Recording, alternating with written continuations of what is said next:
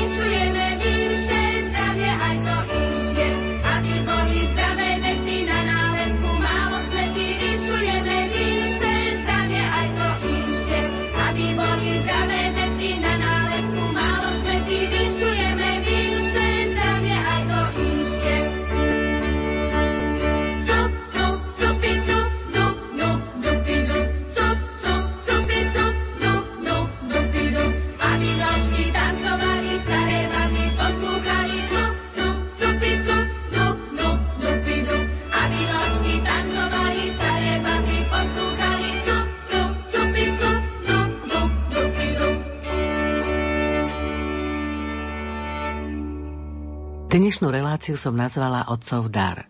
S monsignorom Marianom Gavendom budeme hovoriť o Otcovi, Bohu a jeho dare, ktorý nám dal a tým je jeho syn Ježiš Kristus.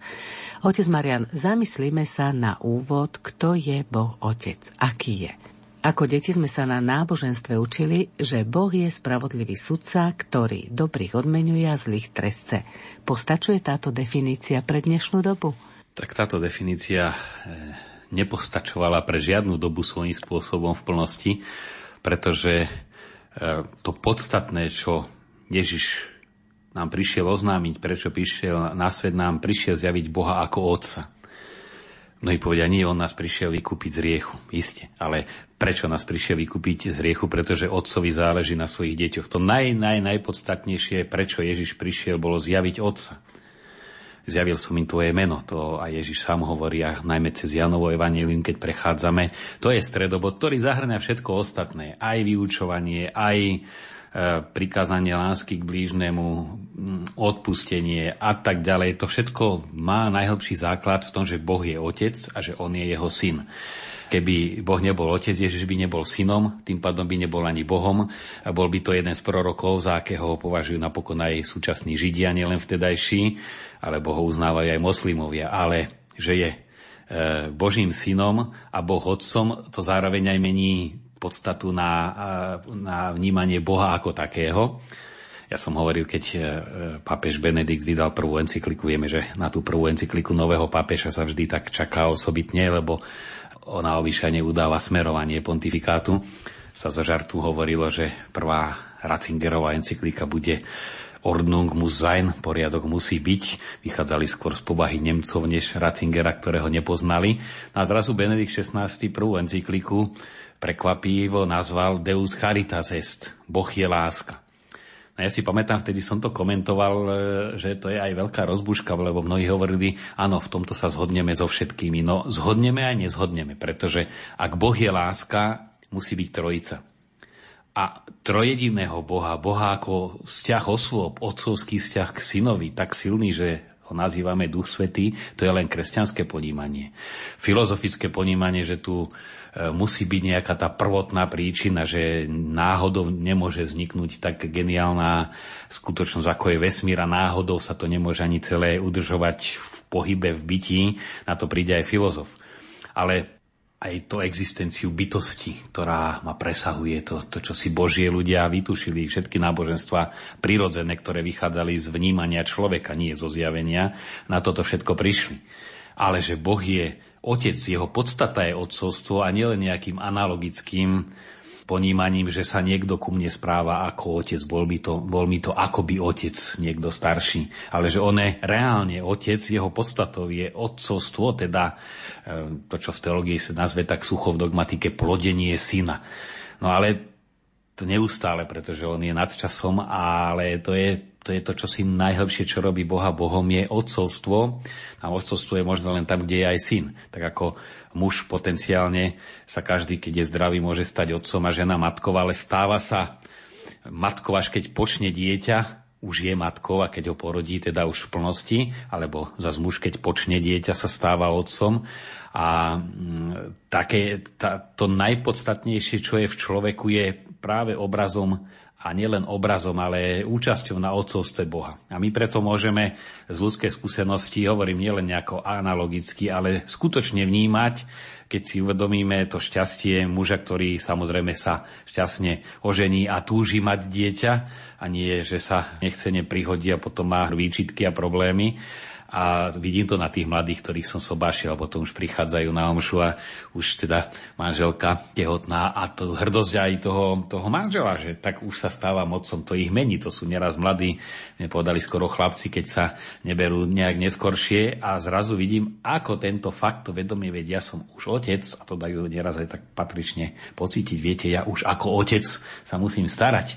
Aj obida alebo iné veci, tak toto čo si, alebo žena, keď si naozaj, keď tie, ktoré mali deti vedia presne o čom je, si tak pospomínajú to vedomie, ja dávam život, no tak to je už závan, ale reálny toho, čo robí Boha Bohom.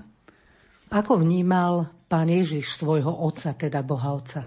My sa vžiť do toho vieme len určitou tou, takou, takým porovnaním svojho rozpoloženia a povedať si, toto, čo ja prežívam, len nekonečne silnejšie také niečo musel prežívať. Vieme sa do toho žiť a človek má tie také vrcholné prežívania, big experiences hovorí psychológia, aj prirodzená tzv. mystika v tých takých zážitkoch, či už tie prvé zalúbenia v mladosti, e, každý, čo si prekrásne prežíva, silné, e, alebo niekedy zase v tých takých hlbinách smútku a opustenosti zrazu narazí na to svoje dno a zistí, že za tým dnom je niekto prítomný. Tak e, to sú také závany toho, čo asi Ježiš prežíval. Vieme z tých náznakov, ktoré nám ponúkajú Evanielia, že naozaj sa uťahoval a musel to byť niečo prežarujúce. Tí učeníci túžili Pane, nauč aj nás modliť sa. Naučili ich Otče náš, keď sa modlíte, hovorte Otče náš, Abba, Otče, Otecko. Ale to je ozaj taká zdrobnelina, také čosi familiárne a zároveň veľké. E, možno ja by som skôr povedal, že tato po slovensky. Takže takto nejak ho oslovoval. Ako dieťa, keď začína sa učiť rozprávať a prvé slova, čo povie, je mama. No a tu by som aj vlastne povedal jednu myšlienku, ktorá ma silno oslovila a ktorú často používam ako vyjadrenie toho, o čom aj teraz hovoríme a najmä matky vedia, o čom je reč a otcovia, starí otcovia, že tak položím otázku, keď malé dieťa prvý raz vysloví to mama, mama sa rozplače, lebo to je čosi úžasné. A tedy sa pýtam, kto vie, čo to dieťa povedalo? Ono alebo mama? Mama vie, čo povedala. Alebo uh, dedo mi hovoril taký robustný chlap a mal vnúka na rukách, sa mu tak vra, hrabal v brade a dedo a hovorí, to zatrasie aj silným chlapom. No a to je to čosi, čo uh, dieťa necíti, ale až ten rodič cíti, ale v prípade Ježiša aj on to cítil. To, čo cíti matka, keď, sa, keď ju dieťa osloví, alebo otec, alebo starý otec, stará mama, baba, to, čo si prekrásne, tak cíti nebeský Otec, by sme mohli povedať. To je to, od Boha pochádza každé odcovstvo na zemi, hovorí svätý Pavol. Ale tým, že Ježiš bol aj dospelý a cítil sa ako milovaný syn, tak také niečo podobné aj on cítil zo strany Otca. Keď už lepší príklad si neviem asi predstaviť, lebo to nie je len príklad, ale je to už pomenovanie veci. Boh chce, aby sme ho milovali, je to vlastne prvá základná požiadavka našej kresťanskej viery, ale môžeme milovať niekoho, koho nepoznáme?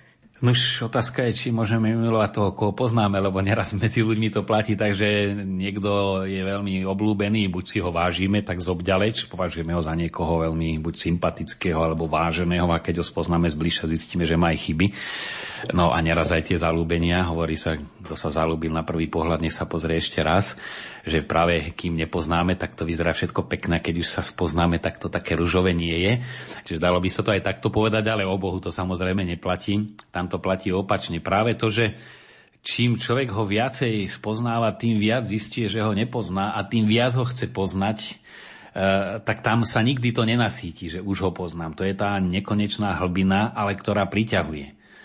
Zaujímavé, keď stojíte na schodíku, úplne na kraji toho schodíka, tak nič. Ale keď stojíte pol metra nad obrovskou priepasťou, tá záhadná sila vás strháva a vy tam padnete. Hoci nič sa nedeje a človeka to strhne, tak aj Boha mnohí mystici prirovnajú takáto hlbina, ktorá človeka pohlcuje a zároveň ale je to naplňa šťastím. To není prepadanie sa v nejakom prázdne, ale čosi, čo strháva človeka.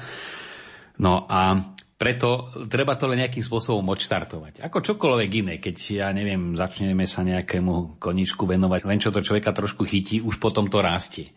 Čokoľvek, aj deti, alebo aj dospelých nejaký šport, alebo nejaká, nejaká záľuba. Len čo tomu, ako sa povie, pričuchnú, už to ide. No a takéto niečo je potrebné, aj čo sa týka Boha, tak odštartovať to a ono to už potom ide. E, čo je najhoršie, že toto skôr poznajú neveriaci a nepraktizujúci, že keď ich to už chytí, že majú len taký prvý náboženský zážitok, obyčajne to odštartuje v nich e, tú túžbu poznať viac, dopátrať sa, čo to nimi hýbe, čo je toto tajomné, kto je to ten Boh. Kým práve veriaci, ktorí už na toto všetko si zvykli, už prestanú hľadať. A to je najhoršie, čo môže byť, že človek už si myslí, už Boha poznám, už viem všetko, a prestane byť Boh pre nich tajomstvo, tak tam naozaj to sú tí naj, najťažšie, pardon, s takými ľuďmi je najťažšie pohnúť. A s takými problém mal aj pán Ježiš. Vieme, že farizei, zákonníci, tí si boli istí. Jednak, že dokonale poznajú zákon, jednak, že ho perfektne zachovávajú a nič nové neboli stave prijať, lebo už, už len podľa nich sa musel meniť svet. No a toto je možno aj dôležité udržiavať si ten postoj z jednej strany toho vedomia tej Božej blízkosti, že Boh o mne vie, Boh sa o mňa stará, e, pre Boha je dôležitá každá moja drobná radosť aj starosť, hoci keď si predstavíme len, čo je naša planéta, tie miliardy ľudí, že ako mu môže záležať práve dnes na tom, či sa mi niečo, nejaká drobnosť podarí, ktorú dokonca ani ja sám nepovažujem za nejakú až absolútne dôležitú, alebo študent či tú skúšku spraví za Ačko, alebo za Cčko. No čo to pre Boha môže znamenať? No nič, povieme si ľudsky. A predsa jemu záleží. Tak ako vidíme, že každá Každá rastlina, každý drobný chrobáčik ale nejaký hmyz má svoj život a každého z nich, každý ten kvet Boh udržiava v byti a záleží mu na ňom, tak o to viac na človeku. A Ježiš používa tieto obrazy, keď už polné lalie, alebo ani vrabec nespadne na zem bez vôle vášho otca. A tých vrabcov koľko poletí a chce tým, že on aj, jemu aj na nich záleží, tak pohovorí, tak o to viac na vás pretože naozaj do človeka vložil z tej svojej podstaty e, najviac, že mu vložil e, schopnosť Boha poznať, milovať, schopnosť lásky ako takej poznania, seba uvedomenia, ale samozrejme ten Boží, Boží duch a Božia prítomnosť je vo všetkom, čo existuje.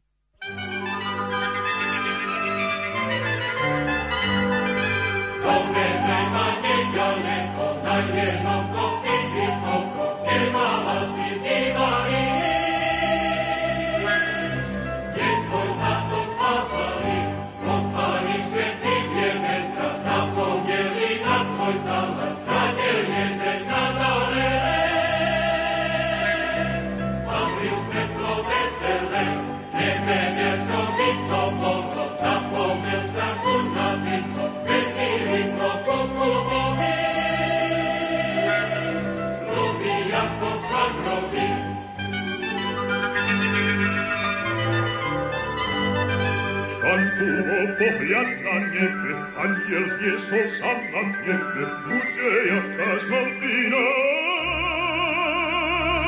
Pre nikdy nesvíhaná, nebo vidím, čo si chlieve, jako jasné slnce z nebe, dieťa a krásnu panu. Starého Jozefa snu, všetkých nech povstanú, ovce do košiara ženú, s radosťou kein Geschenk auf Besserer,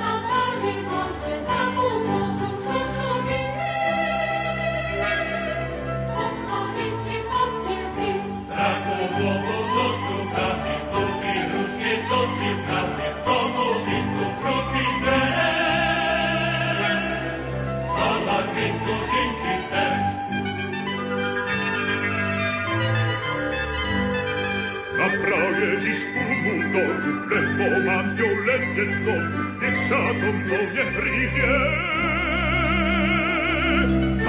to rote prince I to ja jeśli szkumałam Za ciasto zasniowijałam Uczyni sława wola Bo raz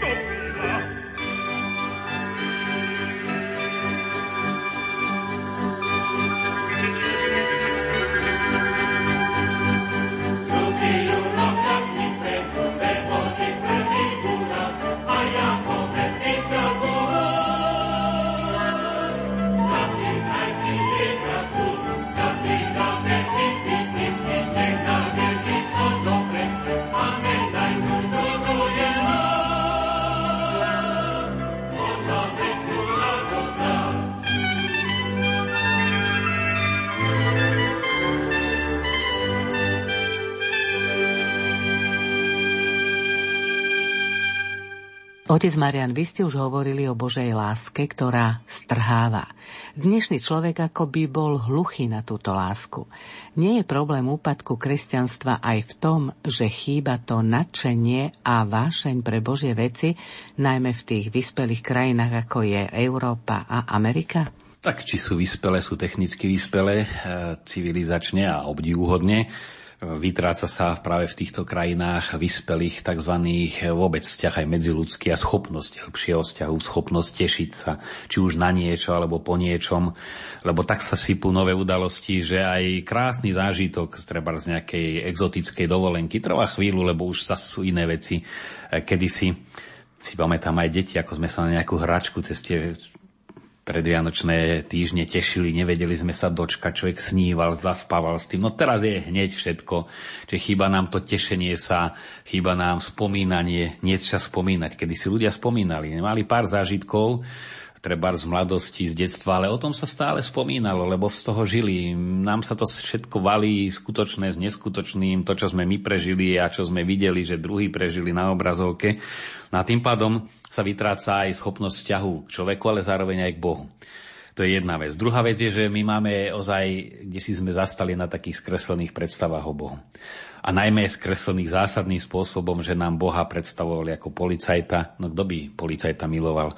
To sa snažíme mu vždy vyhnúť a nie, že e, aj len bežnému policajtovi, a keď to má byť policajt, ktorý má vidieť ešte aj v skrytosti, ako to pán Boh ťa vidí, pán Boh ťa potrestá. E, to som už neraz povedal, že takáto veta spôsobí v duši dieťaťa viac zla než 20 rokov komunizmu a ateistickej propagandy, pretože skreslí ponímanie Boha. E, takisto ako je a poznačuje to ľudí, poznám aj, majú 40-50 rokov a keď v detstve mama hovorila, nebudem ťa mať rada, keď budeš nosiť trojky a nie jednotky, tí ľudia sú poznačení na celý život. Už len tá neistota v ľudskej láske, že tá mama ma bude mať rada, aj keď peťku donesiem. Síce sa zarmúti, ale nie, že ma prestane mať rada. A možno aj sa nahnevá a dostane aj bytku, ale má ma rada. A tú, tú istotu a ešte nes, nepomerne viac, že Boh má ma rád, keď akékoľvek hriechy spácham. A keď sa toto už od dieťaťa alebo už od ranného detstva do toho dieťaťa ako si nedostáva, necíti to, no tak samozrejme, že nemá vzťah k Bohu. Ale keď podobne ako je dôležité, aby to zažívalo takisto zo strany rodičov, ako aj zo strany Božej. Karina Korec spomína, že mal, však on istého času mal na celé šiestich vrahov a on sám tam bol ako biskup medzi nimi. No ale o jednom hovorí, že Učil ho modliť totiž. Ten jeden väzeň prejavil záujem, tak ho začal učiť no prvú modlitbu dospelého, čo začnete očenáš a on sa striasol. To nemôžem Bohu povedať, otec. Viete, čo to je, aké hrozné, veď ja som mal otca e, sadistu a No tak keď nemal pojem otca ako takého, tam píše kardinál, ja som si tu uvedomil, že aké je dôležité, aby dieťa zažilo prirodzeného otca a matku na to, aby vedelo prijať Boha ako otca. Inak, už keď to spomíname, platí tu našťastie aj opačne, že kto nezažil e, ozaj ten vzťah otcovský a materský a najčastejšie skôr ten otcovský chýba, e, tak e, je už na celý život poznačený svojím spôsobom, to detstvo sa už nevráti, ale našťastie tu funguje tá duchovná zákonitosť, že keď človek aj v dospelosti objaví Boha ako otca, dokáže to preliečiť aj to, čo už sa inak preliečiť nedá. Lebo tie hlavne ranné mesiace života, keď človek vníma do hĺbky duše, už v dospelosti tak nedokážeme vnímať, ale náboženské skutočnosti človek aj v dospelosti vníma do hĺbky duše. A keď Boh začneme ho vnímať aj cez svoje predstavy a zmysly ako otca a zakúšať, že sa stará, tak to prenika do hĺbky duše a uzdravuje. Takisto aj e, tú starostlivosť materinskú. Už v starom zákone sa Boh predstavuje ako starostlivá matka veľmi často alebo aj Ježiš hovorí, chcel som vás zhromažiť ako kôčka kuriatka, teda až takú tú starostlivosť a vidíme, hovorí sa, že sliepka je veľmi plachá, ale keď má starostlivosť o nové potomstvo, tak dokáže sa pustiť do každého, lebo si chráni, že v každom je to aj, že hovorí takéto niečo materské, aj nežné, aj silné a ja cítim voči vám. A mať túto istotu, vtedy je Boha možné milovať. Čiže tu je, myslím si, že nezačať až tým, že treba Boha milovať, e, treba v tom zmysle, že každý človek potrebuje lásku to je ten príkaz lásky, ako sa hovorí, že človek, aby prežil, potrebuje denne 6 boskov a 12, aby čo si zmysluplné spravil. Ja som to počul v jednej kázni, kde to potom ten kazateľ trošku parafrazoval, že potrebuje aspoň 6 pozbudení, aby prežila aspoň 12, aby ho to bavilo žiť. Že treba ľudí aj pozbudzovať, nielen karhať. Tak toto zakúšanie stále, že Boh je ten, ktorý, ktorý nás má rád, ktorému záleží, no tak to treba objaviť. Človek to potrebuje, v tom je ten príkaz. Ono to potrebujeme. A takisto objaviť, že ja toho Boha potrebujem a chcem žiť, musím alebo potrebujem v tomto zmysle, nie že Boh nariaduje, ja vám nariadujem, že ma musíte milovať. To sme museli jasať na 1. mája, lebo to bolo prikázané, aj keď ľudia duchu nadávali a hrešili, ale vykrikovali tie e, všelijaké heslá, na povel sa muselo kričať hurá. No tak samozrejme nariadiť sa to dá, ale aby to človek cítil vnútri, to je ten imperatív vnútorný, že človek, aby prežil, potrebuje lásku, čiže musí a v tomto zmysle je, je prikázanie lásky ako najväčšia potreba, tak toto treba chápať.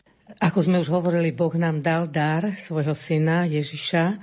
Nebol samozrejme okrem tej hlavnej myšlenky príchodu Krista na svet ako spasiteľa vykupiteľa jedným z ďalších dôvodov Boha, aby nám Ježiš pomohol aj v tom, aby sme sa ho ako toho Boha Otca naučili úprimne milovať, teda nielen ústami, ale tak, ako dokážeme milovať osobu, do ktorej sme sa naozaj zamilovali.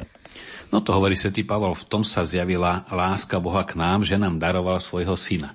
V tom dare a to nie je ako ľudia, ktorí majú veľa peňazí, tak koloviano sme toho najviac svetkami, nemajú na deti celý rok čas, tak im potom chcú kúpiť čím drahší dar. Ale e, v takom prípade ozaj drahým darom podarovať radšej čas a záujem. Ale otec nám daroval to najdrahšie, vlastného syna a v tom sa prejavila v tom dare veľkosť lásky. To ozaj dať dať to najcennejšie a zas pri pohľade práve na trpiaceho Ježiša, to je tá taká dospelá láska. Je nežná materinská láska, ale tá láska sa prejavuje, treba keď e, dieťa je chore a neraz dlhé roky alebo aj postihnuté. A to už není tá taká nežnúčka láska k malému dieťatku, ale to je láska, ktorá je obetavá, ktorá vydrží obrovské utrpenie. Sa hovorí, že ženy, keď milujú, vydržia ďaleko viac než silní muži. Ale zase aj tí muži, keď si zoberieme tých slovenských otcov, že išli do Ameriky a v tých baniach a tvrdej robote, že nemali z toho afektívne ani zo svojej manželky nič, dá sa povedať, ani z detí, boli ďaleko za morom, tedy neboli SMS-ky, bez čoho si to už nevieme predstaviť, len mobil nám na pol dňa vypadne, alebo si ho zabudneme, už máme do nej, že sme o všetky vzťahy prišli. A tak to musela byť, ja si to tak uvedomujem, nesmierna láska týchto mužov, taká mužná, zrelá láska. No a tu vidíme na kríži. V tom, ako zase Ježiš vníma, veď Boh ma daroval a on tá odpoveď na ten otcov dar pre ľudí, ktorým je on sám, tak sa plne dáva. To je taká dobrá slovná hračka aj v Slovenčine. Boh nám dáva svoj život tým, že dáva svoj život. Čiže nám daruje život tým, že obetuje svoj život. A do krajnosti, práve na tom kríži vidíme, tam sa zjavila láska, Boh zjavil sa ako láska práve na kríži, kde jeho syn zomiera. Na to je možno sme sa pýtali, ako asi Ježiš vnímal otca. No tak vidíme to z tých prejavov aj nežnosti, ale ako nazýval otca, ale vidíme to najviac na kríži, že človek vydrží dávať život len na, za niekoho, na komu veľmi záleží. Treba z rodičia e, za deti, čo, čo dokážu spraviť. A to nám nielen Romány, ale aj, aj životná skúsenosť potvrdzuje. No tak to, čo dokázal Ježiš spraviť z lásky k Otcovi, tak na kríži vidíme, čo znamenal pre neho Otec. Naozaj tie kruté bolesti a všetko a dobrovoľne darovať. Takže Vianoce ako dar e, Boží a kríž súvisia veľmi spolu. E, pekne to hovorí Fulton Sheen, že už e, tie jasle, do ktorých bol Ježiš položený, už sú pred zvesťou kríža a sú aj také skrížené. On hovorí, je tam už aj určitá podoba kríža ale nie len tá vizuálna, ale tá ešte hĺbšia, že naozaj, tak ako na kríži sa mu odňali ešte aj šaty, narodí sa do chudoby, narodí sa s tým, že nemá, nemá nič, tak už v tom narodení Ježiša je predzvesť kríža ako plného daru. Poďme teraz ešte trošku späť. Poďme sa pozrieť na panu Máriu. Boh si vyvolil Máriu, aby sa nám dal v ľudskej podobe.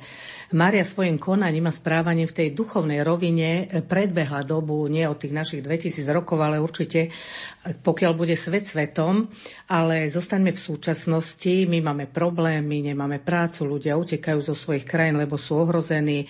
V ľuďoch je veľký strach.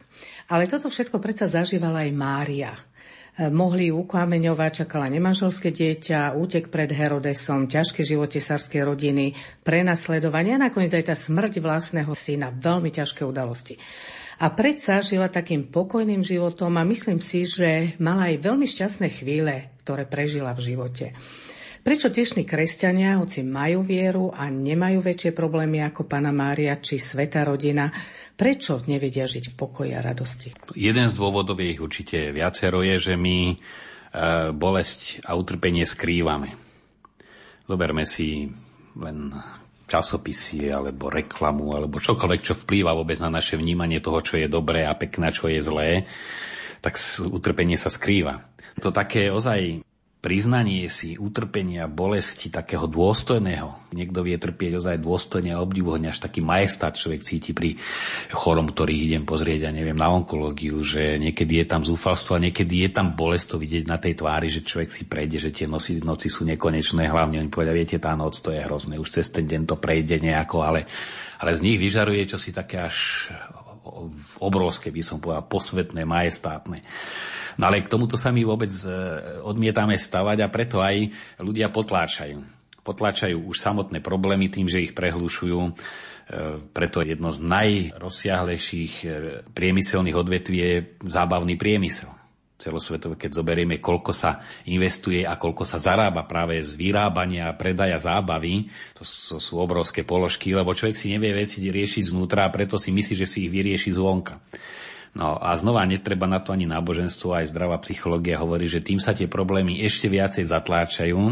Keď ja si ich nepomenujem a stále sa tvárim, že sa nič nedeje, oni hľadajú znútra. To je ako rakovina, e, duchovná aj psychická že stále len to odmietam, si aj pripustiť treba aj svoje nedostatky, alebo aj prijať ten kríž ako kríž a stále si to len niečím zastierať či už zábavou, alebo nejakými vonkajšími vecami, alebo myslieť, že to šťastie dosiahnem vtedy, keď ešte toto si kúpim, tak toto je jedna z príčin, prečo sme vlastne otrávení.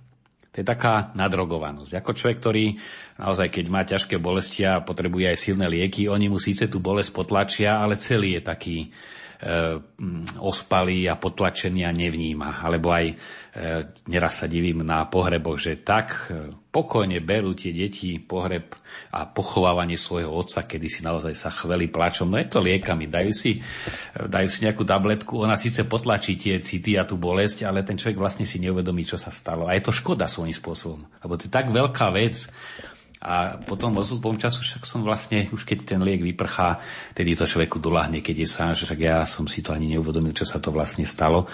No a podobne je to aj pri radosti. My sme celkové takí nadrogovaní a tým pádom, že sa vyhýbame týmito drogami bolesti, vyhýbame sa aj radosti, lebo kto má eh, zdravé city, vníma síce viacej aj bolesť, preto sa hovorí, že Ježiš tým, že bol mimoriadne citlivý, aj mimoriadne veľa trpel.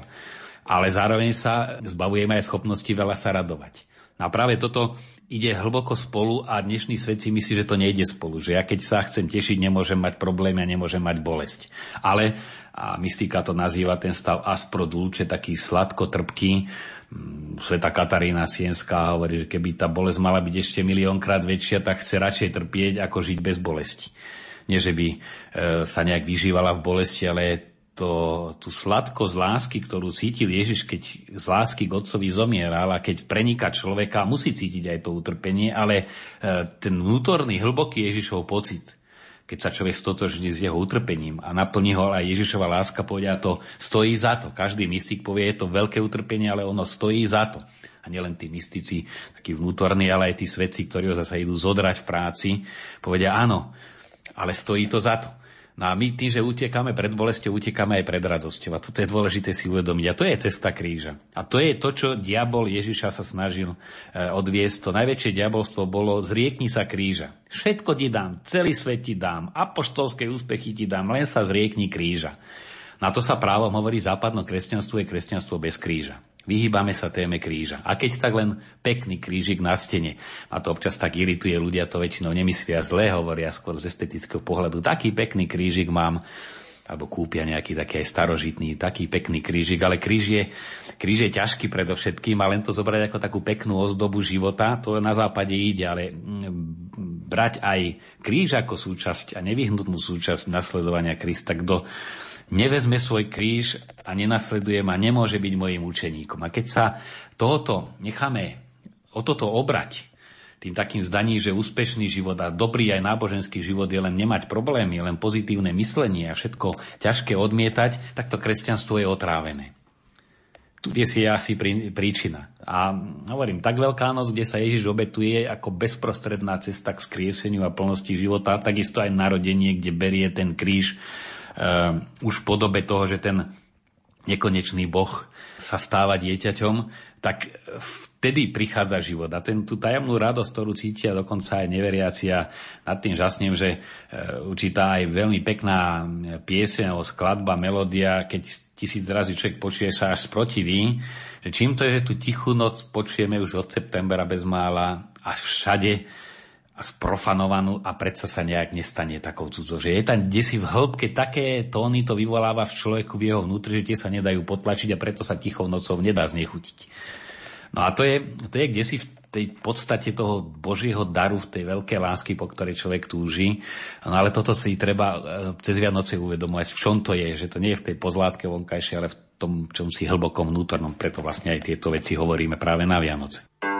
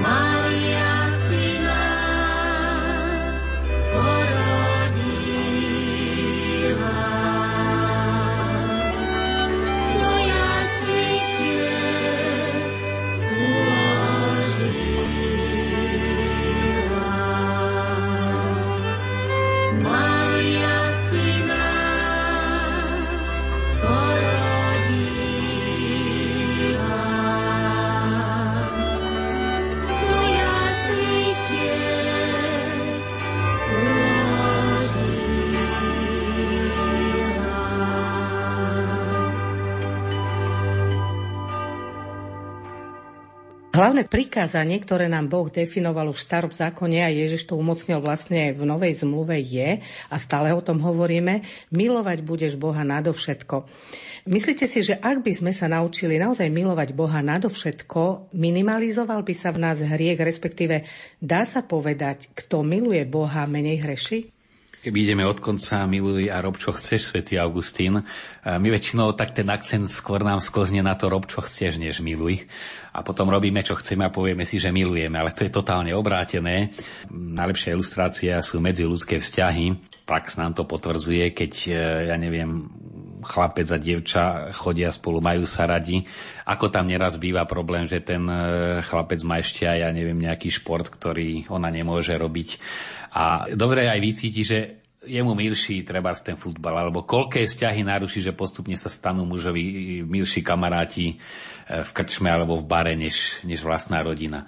Čiže my už na tej, v tej prirodzenej e, si skúsenosti vycítime, že keď mám niekoho rád, veľmi ma zabolí, keď ten druhý má rada niečo iné. To je taká tá žiarlivosť, ktorá môže byť aj chorá, a keď už človek choro žiarli, to je dôsledok toho, že si chcem toho druhého prisvojiť až príliš, lebo skutočná láska necháva aj slobodu a keď viem, že ja neviem, e, muž alebo chlapec, že ju baví aj niečo typicky ženské, tak sa dokáže z toho tešiť a nie žiarliť. Ale už tam aj tá zdravá miera sa vysí, kedy už to čosi iné je na úkor vzťahu.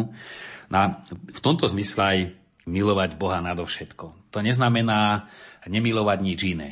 Ale ak by sme dali všetko, čo nám Sveté písmo zjavuje, tak zmilovať, a Svetý Ignác to krásne hovorí, Boha nadovšetko a všetky ostatné veci pre Boha a nakoľko nás vedú k Bohu. To nie je konkurencia, že ja mám rád Boha, mám rád prírodu. Mám rád Boha a v prírode oslavujem znova Boha. A vtedy si to nekonkuruje, naopak sa to umocňuje. Ale ako náhle je niečo z božství, že mi je to viacej ako Boh, no tak jednak je to modla a a vnáša to chaos, pretože e, naozaj tých modiel my máme veľmi veľa, čomu všeli, čomu dokážeme podriadiť aj veriaci omšu. No keby veriaci veril skutočne, že čo je omša, že to je Kristova obeta, že sám Boh sa teraz za mňa obetuje a pre mňa je milšia záhradka, No ale je milšia, pretože sa stala božstvom. Považujeme ju za dôležitejšie niečo ako Boha, lebo keby som ju za dôležitejšiu nepovažoval, no tak idem na omšu. Iné je, keď, ja neviem, rolník a rodina žila tej úrody a musel pracovať aj v nedelu, samozrejme, alebo keď v dnešnej dobe, že sú zamestnania, kde treba v tú nedelu pracovať. Ale tam sa to veľmi jasne vyfarbí, o čo mi vlastne ide. Ide mi o Boha a viem vôbec, čo to je ten Boží dar pre mňa, alebo neviem. No obyčajne buď nevieme, alebo aj teoreticky vieme, ale to naše je nám bližšie, si to zdôvodníme. Nadviažem na predchádzajúcu otázku. Boh nám dal syna, ktorý vzal naše hriechy na seba. On to naozaj urobil. Ale my sa stále motáme vo svojich nedokonalostiach, hriechoch, máme z toho komplexy, ostávame v strachu, čo na to Boh, koľkokrát s ním obchodujeme, že ak sme niečo vyviedli, Boh nás už nemá rád a podobne. Sledujeme sa a ak niečo pokazíme, myslím v tom duchovnom živote, tak sa utápame v tom, že opäť sme zlyhali. Určite je to do určitej miery na mieste a dobre, že si všímame a snažíme sa vlastne tých hriechov chrániť. Ale je to ten najzákladnejší odkaz, ktorý nám tu Ježiš zanechal. Pochopili sme to, čo pre nás znamená, že Ježiš vzal na seba naše neprávosti. Nechcem teda umenšovať túto vec, ale predsa. Vrtame sa v hriechoch, dávame tomu prioritu, ale nie je to na úkor našej lásky k Bohu. Nemali by sme viac sa vrtať v tej láske, v úvodzovkách vrtať, teda zaujímať sa o tú lásku k Bohu, alebo to vnímanie Božej lásky k nám ako v tých hriechoch? Tak na cestách je dvojsmerná a jednosmerná premávka a ísť proti smeru, to je dosť nebezpečné. No aj v celkom životnom postoji sú len dva smery. Buď odo mňa von, ex stázis, to vychádzanie zo mňa, alebo stiahovanie všetko na seba. A to je egoizmus alebo egocentrizmus, ktorý nemusí mať len tú podobu takú, ktorú všetci odsudzujú, že niekto je sebec a nedopraje druhému a všetko chce mať pre seba, alebo stále hovorí iba o sebe, ale to má aj tzv. soft egocentrizmus, mnohé veľmi jemné podoby a neraz v úvodzovkách veľmi zbožné podoby. Lebo aj zdanlivé náboženstvo môže byť len točenie sa okolo seba. Dokonca aj kazateľská činnosť, kazateľ sa môže točiť len okolo seba, pritom nemusí hovoriť iba o sebe. ale proste o tom, aby seba prezentoval a aj tí rôzni náboženskí aktivisti, len aby ukázali, že oni sú tí horlivejší. Čiže nie, aby Boh bol viac oslávený, alebo aby sme druhým pomohli Boha spoznať, ale aby som mal ja dobrý pocit, že čo si robím pre druhých. A nie, aby druhí mali dobrý pocit, že som im pomohol. Čiže toho egoizmu, toho točenia sa okolo seba je veľmi veľa. No a to vlastne desí v jadre, keď by sme chceli hlboko a zahrnúť tam všetko, to je podstata hriechu tak ako na prirodzenej rovine človek túži po láske k človeku a po láske človeka, ako náhle si chce e, sám vystačiť s láskou k druhému sa to nedá. To je ako zatlieskať jednou rukou. To sa proste nedá. A tým pádom sa začne e, porovnávať, stiahovať. A je tam celá škála dôsledkov. Že je vzťahovačný, urážlivý, pocit krivdy, nedopraje, závis. Všetko ide z toho, že chce byť šťastný bez druhého. Ako náhle sa otvára, tak tá energia sa z neho dostáva a čím viac dáva, tým viac rastie. To je princíp lásky. No a podobne človek potrebuje a je schopný aj vzťahu s Bohom, pretože má v sebe určitú dimenziu svojej duši, ktorá jej partnerom je Boh. Tak ako žalúdok už tak je postavený, že potrebuje potravu ako súčasť svojho fungovania. To nie sú dve veci. A žalúdok si povie, ja chcem byť sebestačný a samostatný, ja odmietam jedlo, lebo to ma obmedzuje a robí neslobodným, ako hovoria extrémne feministky. Odmietam muža ako takého, lebo to ma robí neslobodnou. Odmietam svoje ženstvo, lebo to mi určuje byť žena. No, potom nie je nič. No a takisto ale my máme v svojom najhlbšom vnútre schopnosť mať za partnera Boha. A keď ho nemáme, e, tak to je obrovský zmetok. No a to je vlastne prvotný hriech, že človek chcel byť tak šťastný ako s Bohom, ale bez Boha. Chcel si vystačiť sám. No a tým pádom tá túžba najhlbšia sa nenaplňa a všetko sa začalo točiť okolo neho. A tam bola závisť, tam bol Kain a Abel a zo závisti bola vražda a celé sa to nieslo a nesie dejinami. Pretože dedičný hriech čom? Ja to tak prirovnám, keď sa rodičia slobodne rozhodnú ísť žiť niekde na severný polárny kruh, kde je takmer ničoho nie, a ťažký život a ich deti sa narodia tam, už to mi rozhodnotí žiť na Kamčatke a nie v Bratislave, obnáša, že sa budú mať tak, ako sa majú ľudia tam a nie je tu. A keďže sa prví rodičia e, rozhodli e, vystačiť si sami bez Boha, tak aj deti, ktoré sa v tom, tej vzdialenosti od Boha rodia, rodia sa bez naplnenia tohto vzťahu. A tu je kde si jadro všetkého, čo ste sa pýtali, že sa točí človek okolo seba, aj náboženský, že si myslí, že Boha si získa nejakými skutkami, že keď sa mu niečo nepodarí, už je z toho nešťastný, lebo není tak dobrý, ako si sám o sebe predstavoval. To je celé postavené svojím spôsobom na hlavu a v tomto smere aj tá naša slovenská spiritualita, ktorá má mnohé krásne črty, tá slovenská zbožnosť, vzťah k Pane Márii, oddanosť, obetavosť, v slovenskej zbožnosti je veľa zdravého. V iných kultúrach sa z tých pôvodných náboženstiev namiešalo do tej ľudovej zbožnosti veľa aj poviera, treba to očisťovať.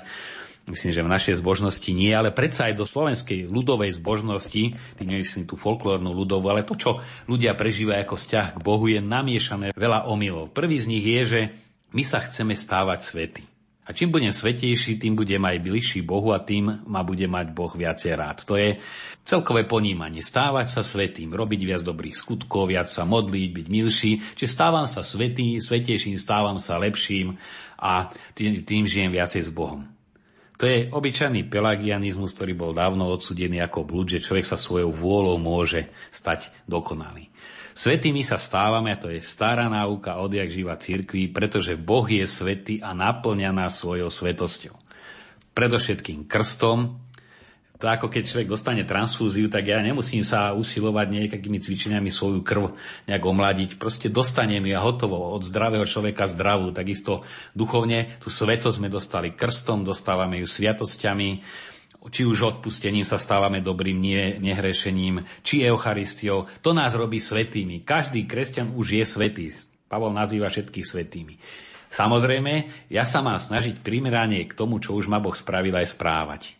A to je podstatný rozdiel. Čiže nie musím sa usilovať stať dobrým, ale správať sa primerane tej svetosti, ktorou ma Boh naplňa. Čiže to je tá moja odpoveď už na Boží dar. Ale nie, my si myslíme, že dar si musíme zaslúžiť. To je výplata. Ale to nie je dar. Ale my sme ten dar dostali a dostávame a už len prejav vďake to je celkom iné, než musí sa snažiť, aby si dostal výplatu, ale ty si už dostal a ty teraz sa z toho tiež správaj sa podľa toho. Že to je prvá základná vec, ktorú musíme v našom slovenskom ponímaní mm, úplne otočiť. Nemáme to, nemáme to zakorenené. Je to dané, my sme to aj študovali, že krajiny, kde človek musí zápasiť s prírodou, čím severnejšie, tým viac a musí vedome siať a odriekať si a nemôže hneď všetko pojsť, lebo by do jary nedožil, majú viacej zakorenené to vôľové úsilie aj v duchovnom živote. Južanské národy, Pán Boh sa postará, lebo cítia, že sa stará. Ono to aj klíma má svoj vplyv, ale treba si to jasne uvedomiť, že tú svetosť dáva Boh e, v krste takisto na severnom pole ako na rovníku a z toho vyplýva aj ten základný postoj človeka. A o tom sú Pavlové listy. Na ďalší omilia je teda veľa omilov vo vnímaní hriechu, ktorý berieme skôr ako prestúpenie prikázania, než sklamanie lásky. No a to je ten boh policaj, ktorý dal prikázania, sú, nie sú vysvetlené prikázania, že to je moja vnútorná potreba. Ako som teraz počul, ja si vystúpim z cirkvi, jedna žena, ktorá žila jeden bezperspektívny vzťah s mužom ženatým, aby som nemala za to hriech, ja už asi vystúpim z cirkvi, lebo mi ma hryzie svedomie. Tak ja hovorím, hlúpa, ale však to není zlé, pretože e, církev to nazýva hriech, ale církev to nazýva hriech, lebo je to zlé pre teba. Ty aj keď vystúpiš z cirkvi, pre teba to bude naďalej rovnako zlé a neperspektívne. A to je presný prejav nášho úplne obráteného ponímania aj hriechu. To je ako rodičov, keď dieťa si škodí, tak to boli. A keď ho aj mu to chcú tým trestom výchovným nejakým zamedziť to zlo, to nie aby vyvršili svoju zlobu, alebo proste, ale vyplýva to z lásky. Otec, ktorý, svätý Pavol píše, miluje svoje deti, nešetrí prúd, nešetrí palicu. Ale nie, že má byť despota, ale proste vychováva a Boh si náš tiež vychováva a najťažšie mať zánovic majstra alebo vychovávateľa Boha samého, lebo ten vie tak tým, že si to môže dovoliť aj také náročné prostriedky a tak človeka poprepleskuje osudmi života, ale ho zároveň drží aj v tom zdanlivo najhoršom, on ho dokáže stále držať a keď sa ho človek nepustí, tak mu nič nemôže uškodiť.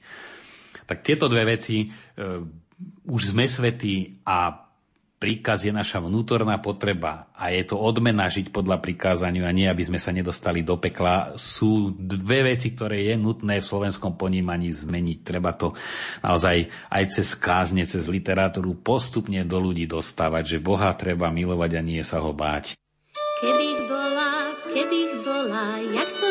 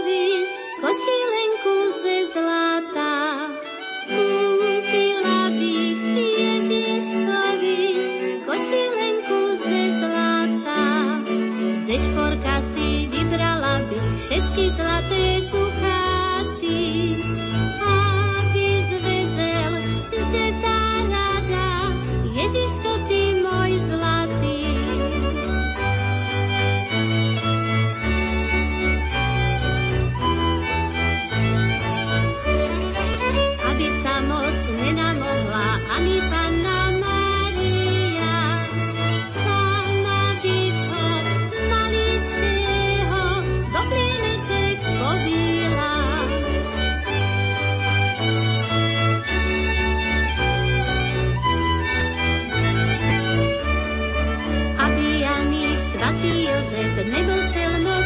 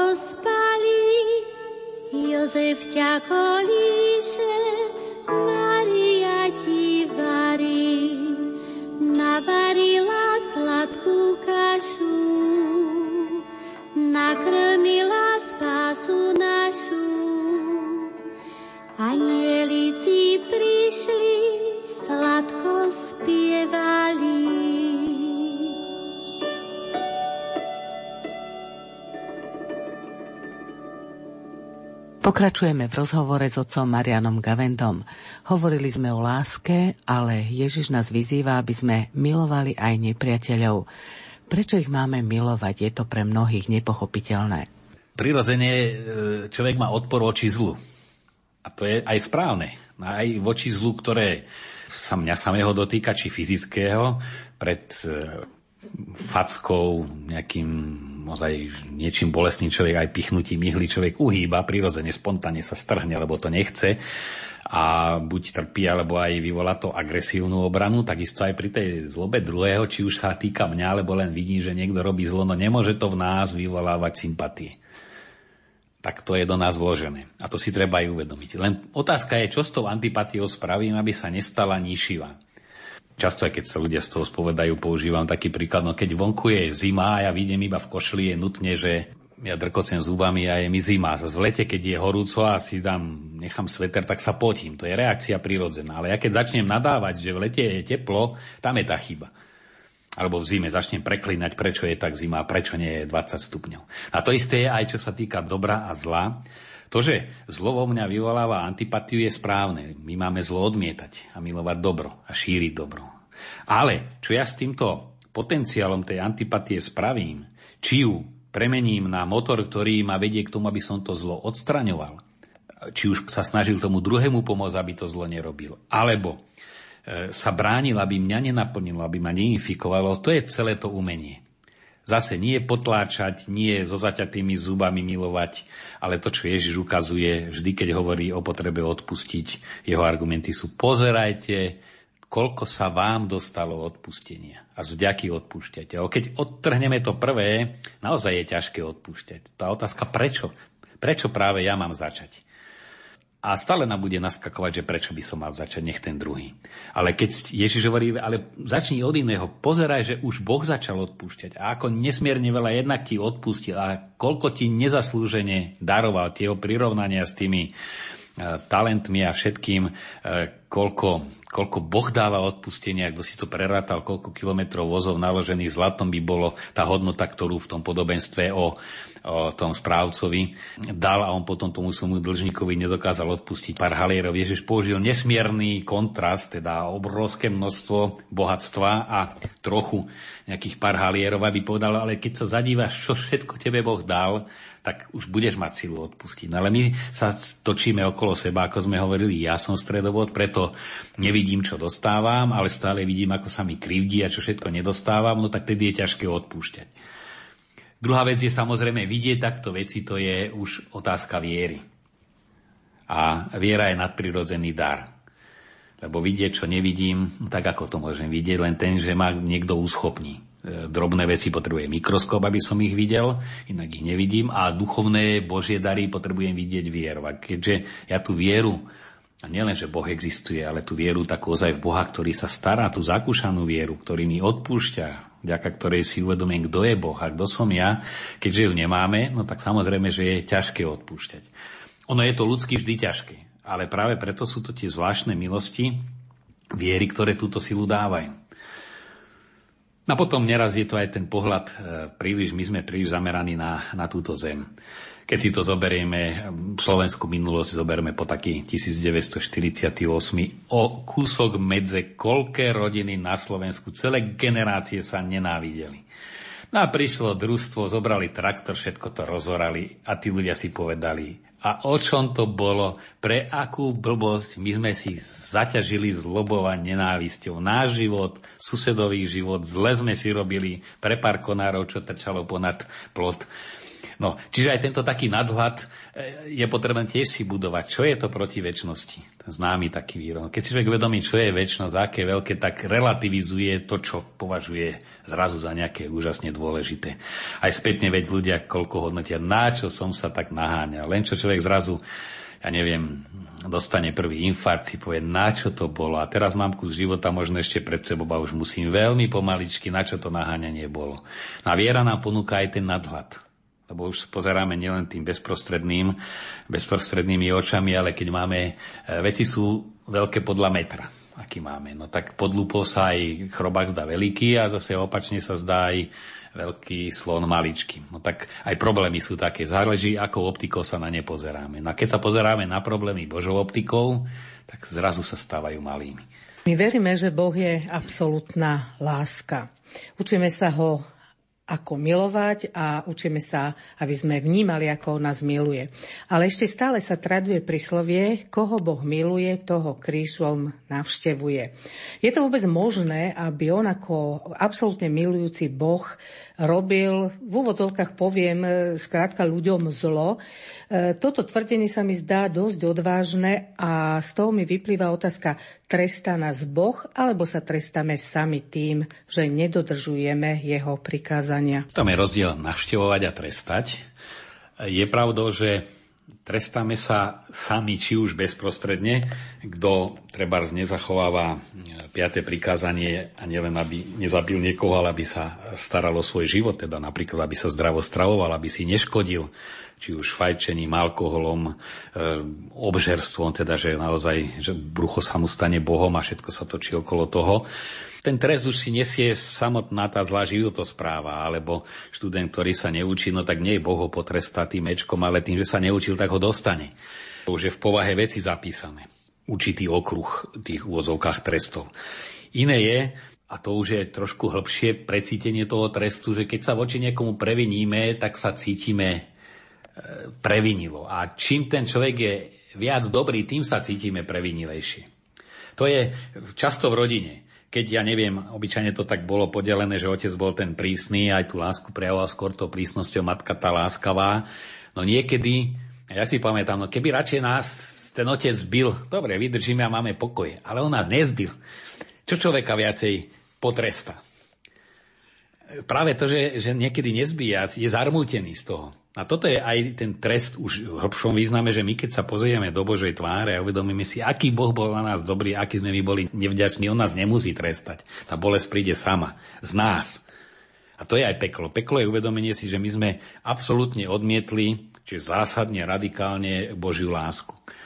Neraz jeden študent veľmi trefne, bol to prvák na strednej škole, elektrotechnické, žiadna filozofia, mi začal takto, pán Kaplan, Hovorí sa, že Boh je všade však. Hovorím, no áno. A Boh je dobrý, že? No áno. Takže kde je Boh je dobré, že? Hovorím, áno. Tak musí byť dobré aj v pekle, nie? Lebo aj tam je Boh. No a ja som si vedomý, že povedal veľkú pravdu. Ja som mu tak nejak spontánne odpovedal a potom som čítal od kardinála Ratzingera e, nejaké dielo a on rozoberal túto istú otázku len teologicky nastolil, ale presne to, čo ten chlapec spýtal. A on tam fakticky odpovedal, no nemôže byť peklo ako miesto bez Boha, že teda toto si vyhradíme a tam Boh nie je, tam je len peklo.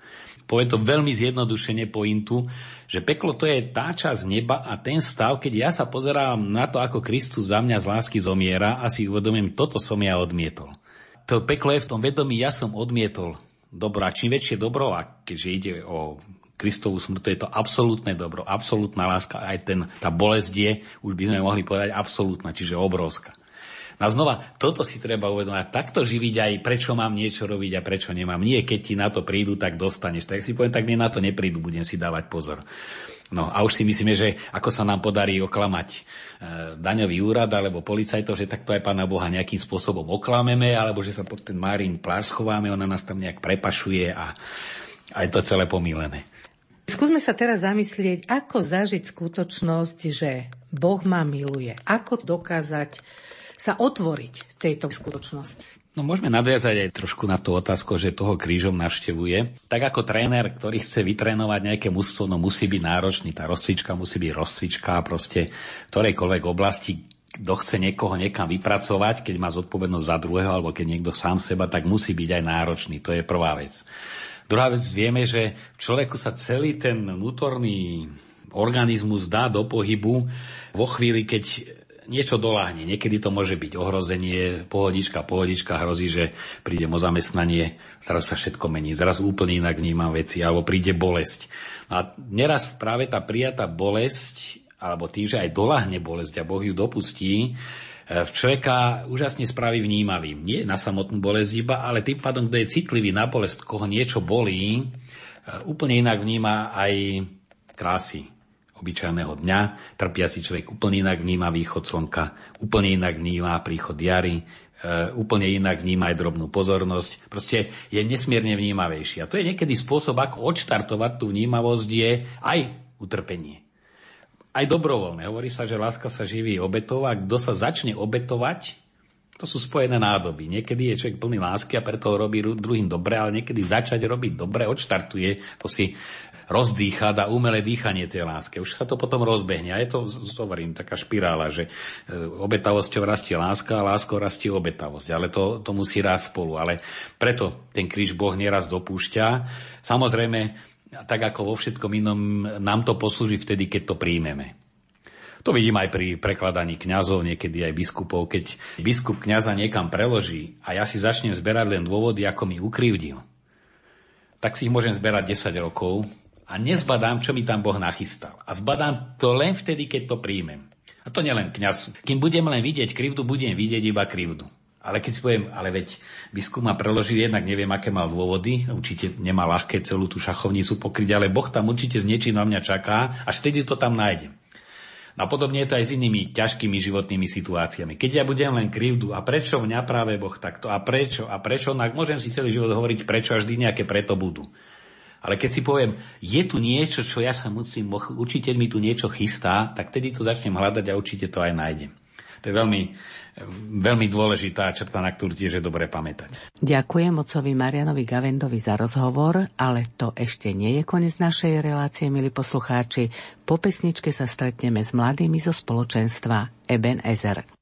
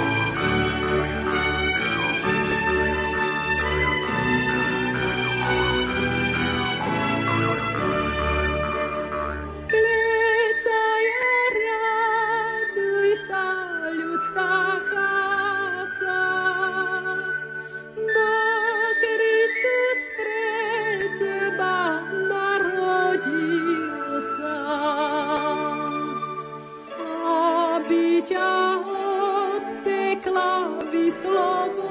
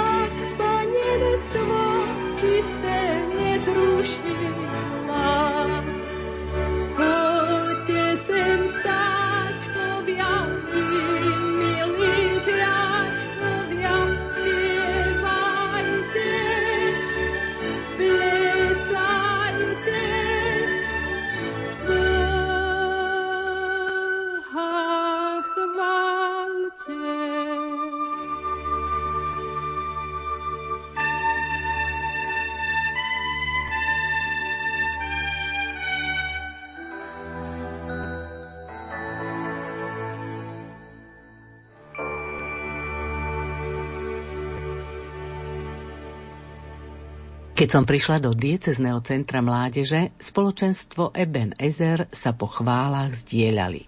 Úprimné výpovede mladých, z ktorých traja po skončení ich stretnutia odpovedali aj na moje otázky o ich prežívaní vzťahu s Bohom. Začala hovoriť Mária Ďurkovská. Ja už si neviem predstaviť byť bez Boha. Aj keby som sa teraz z nejakého dôvodu nahnevala na Boha, alebo by som si povedala, že cesta neveriaceho je jednoduchá a chcela by som ísť tým smerom, tak už mi to nejde. Ja neviem žiť bez Neho. Jednoducho môj život obratil tak na ruby, že už sa to nedá vrátiť, ani to nechcem vrátiť. Proste Ježiš je Boh človek, ktorý je mi najbližšie, ktorý pozná dokonale mňa, moje myšlienky, vie, čo prežívam, vie, po čom túžim rozumie mi úplne vo všetkom. Boh je zároveň niekto, kto chce dávať svojim deťom dobré dary a kto má dobré dary pre nás. A ja verím tomu, že Boh má len tie najlepšie veci pre mňa pripravené v budúcnosti a zažívam to aj v prítomnosti že naozaj hojným priehrštím dostávam od Boha veľa, veľa darov. A nielen to, aj keď mám ťažké obdobie, aj keď sa niečo nedarí, aj keď e, idú veci zle, tak mám za kým prísť a spýtať sa, že Bože, čo ty na to, čo si ty o to myslíš? Boh naozaj hovorí, Boh nie je niekto, kto iba počúva naše modlitby a na to ničej. On je naozaj živý, naozaj živý. Mária Škovierová. Ako vyzerá môj vzťah s Bohom, to je, že z takej kategórie musím sa to prenieslo na kategóriu chcem. Nie je to pre mňa súbor príkazov alebo čo všetko potrebujem zvládnuť a žiaľ okolo seba tak aj vidím, že pre mnohých je viera taká ťažoba, že aby som to akože zvládol s tým Bohom a ústať všetky tie príkazy. Ak niekoho milujete, tak jednoducho robíte veci, lebo chcete, aj keď nie sú niekedy úplne najľahšie. A mňa to strašne s Bohom baví. Každý deň, musím povedať, mám aj prácu, ktorá mi robí hroznú radosť. Ja som učiteľka na gymnáziu a ja ráno vstanem a hovorím si, že Bože, ja sa dnes postavím pod tvoj pohľad a celý čas ty sa na mňa budeš pozerať a to je asi taká vec, ktorá ma nesie aj bežným životom, takže pre mňa je to, život s Bohom je proste super. Naozaj, aj keď to vyznieva ako taká fráza trochu teraz, ale tak to zažívam. A čo dáva vzťah s Bohom Matejovi Sabovi? Je to obrovská vec a obrovská téma, ale zároveň je o tom ťažké hovoriť, pretože to je ako keby som hovoril o tom, že čo mi dáva dýchať vzduch. Jednoducho vzťah s Bohom je pre mňa nevyhnutná záležitosť na to, aby som žil. Vzťah s Bohom mi dáva život a život v plnosti. A to, čo zažívam vo vzťahu s Bohom, je moja skutočná hodnota, hej, že keď idem pred Pána, keď sa modlím, keď čítam písmo, keď som s ním, tak zažívam to, kto som v otcových očiach a to je vlastne to, kto som v skutočnosti. Žijeme v spoločnosti, kde sú na nás kladené rôzne nároky, jednoducho žijeme v takom prostredí, kde je veľa tlakov. Ľudia sú z toho často aj neurotizovaní a zúfali, že čo si vybrať a, a vlastne nejak sa v tom celom zorientovať. A Vzťah s Bohom je jednoducho to, čo opisuje Dávid v Žalmoch, že Boh je taký bezpečný prístav, on je ten, ktorý ma pozná, on je ten, ktorý ma zázračne utvoril ešte v lone matky, on je ten, ktorý vie o mne všetko. Ešte skôr, než niečo poviem, on už to vie. Jednoducho kto by nechcel mať vzťah so, so svojim stvoriteľom. A ešte keď je to stvoriteľ, ktorý je úplne milujúci, hej, že Ježiš sa stal človekom, jak to hovorí písmo, on sa uponižil, vzal si prirodzenosť sluhu, stal sa človekom a je to niekto, kto zobral všetku moju špinu, všetku moju hambu, vzal ju na seba a povedal, že ja, ja zaplatím a zobral moju dlžobu, hej. Čiže, čiže toto sú také veci, ktoré proste mňa dostali a dostávajú stále a to je jedna strana, druhá strana je to, čo mi dáva. Jednoducho pri ňom naozaj nachádzam taký pokoj, utišenie.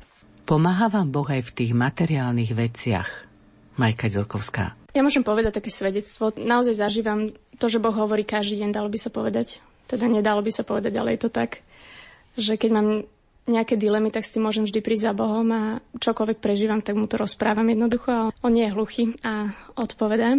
Čo som tak riešila v poslednom čase bolo, že som mala pocit, že by som sa pomaly mohla odsťahovať z domu.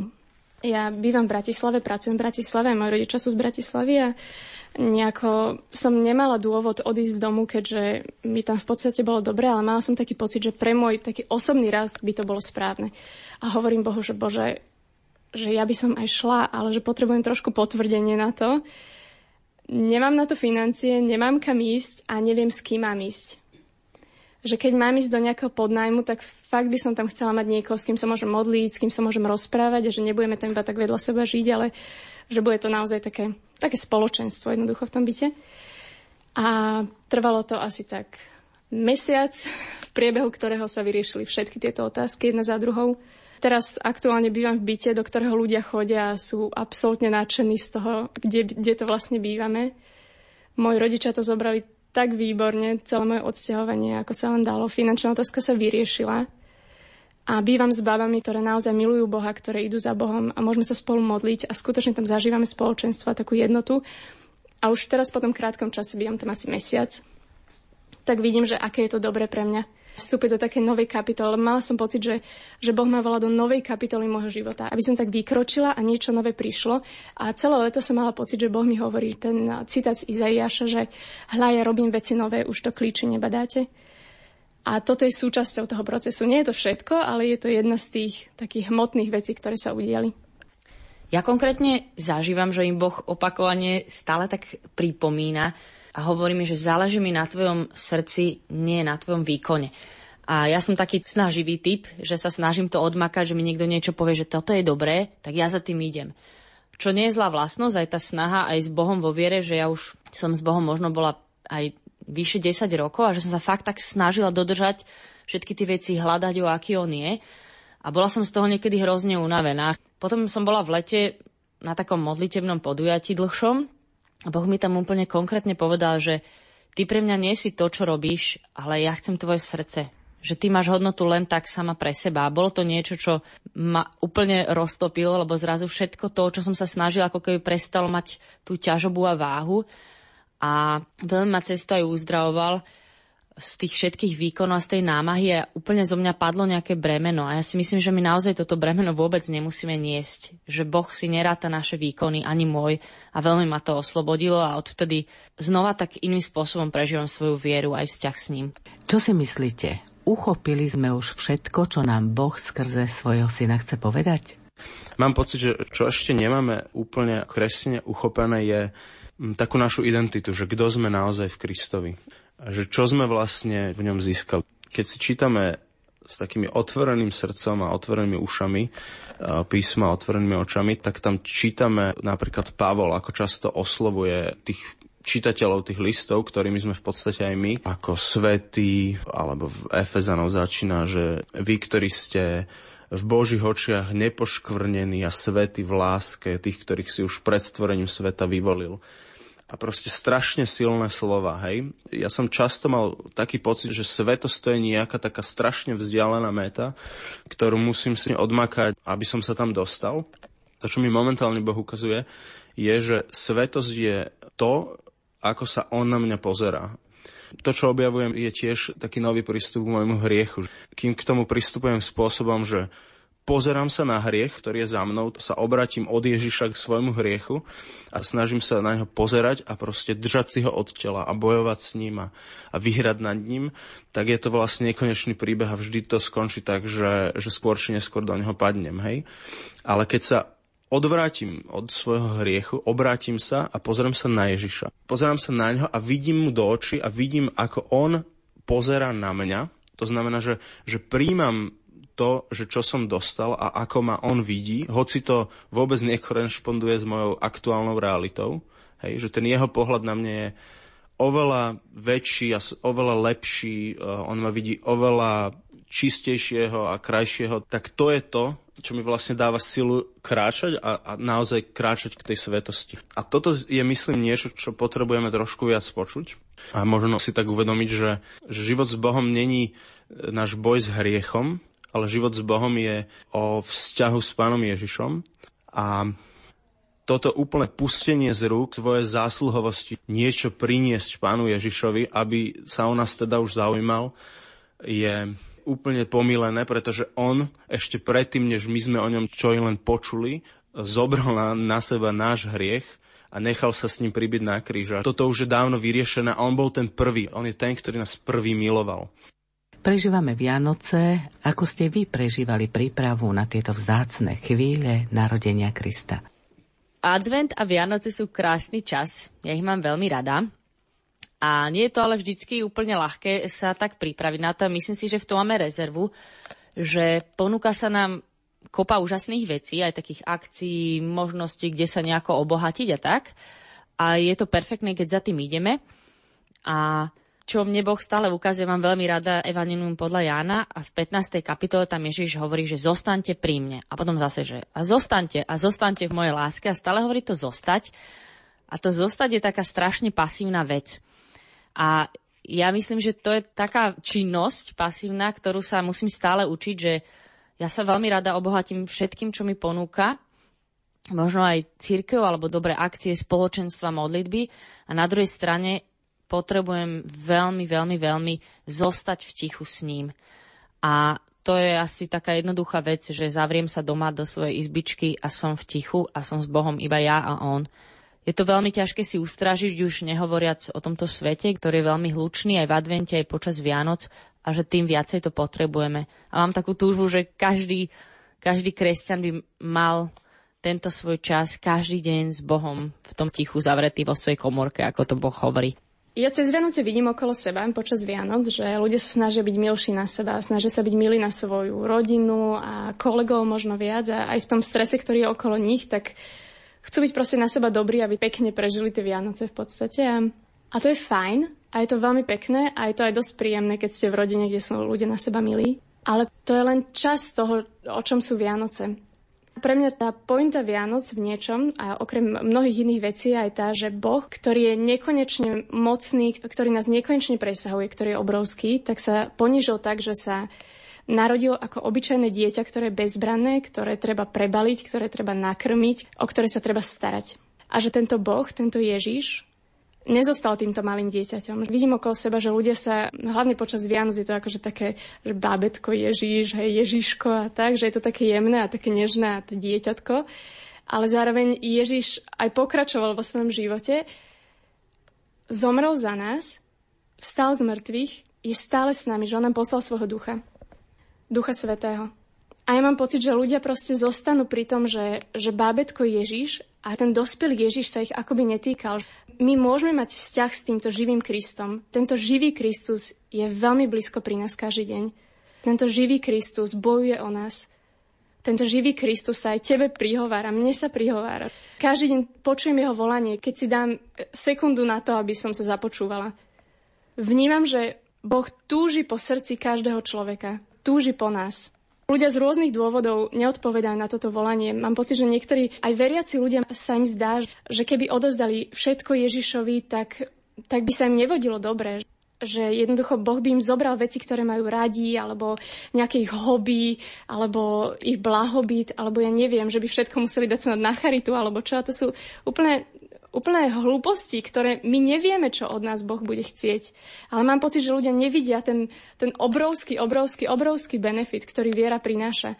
Že my nie sme sami, že my doslova nie sme sami, že my nemusíme bojovať so sebou samými, ale že máme niekoho, a ja to na svojom živote zažívam, že, že Boh mi častokrát vysvetľuje, čo to vlastne so mnou je, že keď sa hnevám, tak Boh mi v modlitbe ukáže, Ježiš mi ukáže, že, ale že hneváš sa preto to, nie preto, že ten človek je na teba nepríjemný, ale že toto je koren toho problému a že Boh, boh pozná všetko v nás, že pozná naše okolnosti a mám pocit, že ľudia neveria tomu, že nám chce dobre. A že preto ani často neprídu za Bohom, neprídu k Bohu a nepýtajú si dobré veci. Alebo mnohí zostanú len pri tom, že si pýtajú, ale nepočúvajú, že čo im Boh chce povedať. A ja, ja som presvedčená o tom, že Boh hovorí ku každému jednomu z nás že Boh je živý aj v tejto dobe. Boh nerobí medzi nami rozdiely, že by jedného uprednostňoval pred druhým. Proste Boh má osobitný prístup ku každému jednému z nás. Je dokonale milujúci a láskavý. Myslím si, že je veľmi dôležité tomu uveriť a spraviť ten krok viery a prísť k nemu, iba k nemu prísť, ako Mariš hovorila o tej komórke. Takže to je strašne dôležité, že dať Bohu ten priestor, že nechať ho hovoriť a počúvať ho a zároveň byť pred Bohom naozaj slobodný, taký, aký som, že mnohí ľudia majú taký oddelený život, že toto je moja viera a toto je potom môj ostatný život. A že pred Boha prichádzajú v takej nejakej duchovnej póze, ak to tak mám nazvať, že nasadia takú masku svetosti alebo zbožnosti, ani nemožno svetosti, ale zbožnosti a, a snažia sa priblížiť k Bohu. Ale Boh je s tebou celý deň, Boh je so mnou celý deň. My môžeme byť pred Bohom takí, akí sme naozaj. My môžeme prísť pred Boha a povedať mu, ako sa cítime, aký sme, čo sme zažili cez deň, čo nás ťaží, čo nás trápi a z čoho sa tešíme. Takí, akí sme. Čo by ste chceli zapriať tým, ktorí vás teraz počúvajú? Majka Ďorkovská. Ja by som prijala všetkým poslucháčom Radia Lumen a všetkým ľuďom, aby naozaj prežili vo svojom srdci túžbu po Bohu a aby sa rozhodli dať Bohu svoje áno vo všetkom, a taktiež by som želala všetkým, aby zažili naozaj ten Boží dotyk. Aby zažili ten jeho pohľad lásky, to, ako on ich miluje, ako sa na nich díva, akí sú pre ňo vzácni. A ako veľmi po nich túži.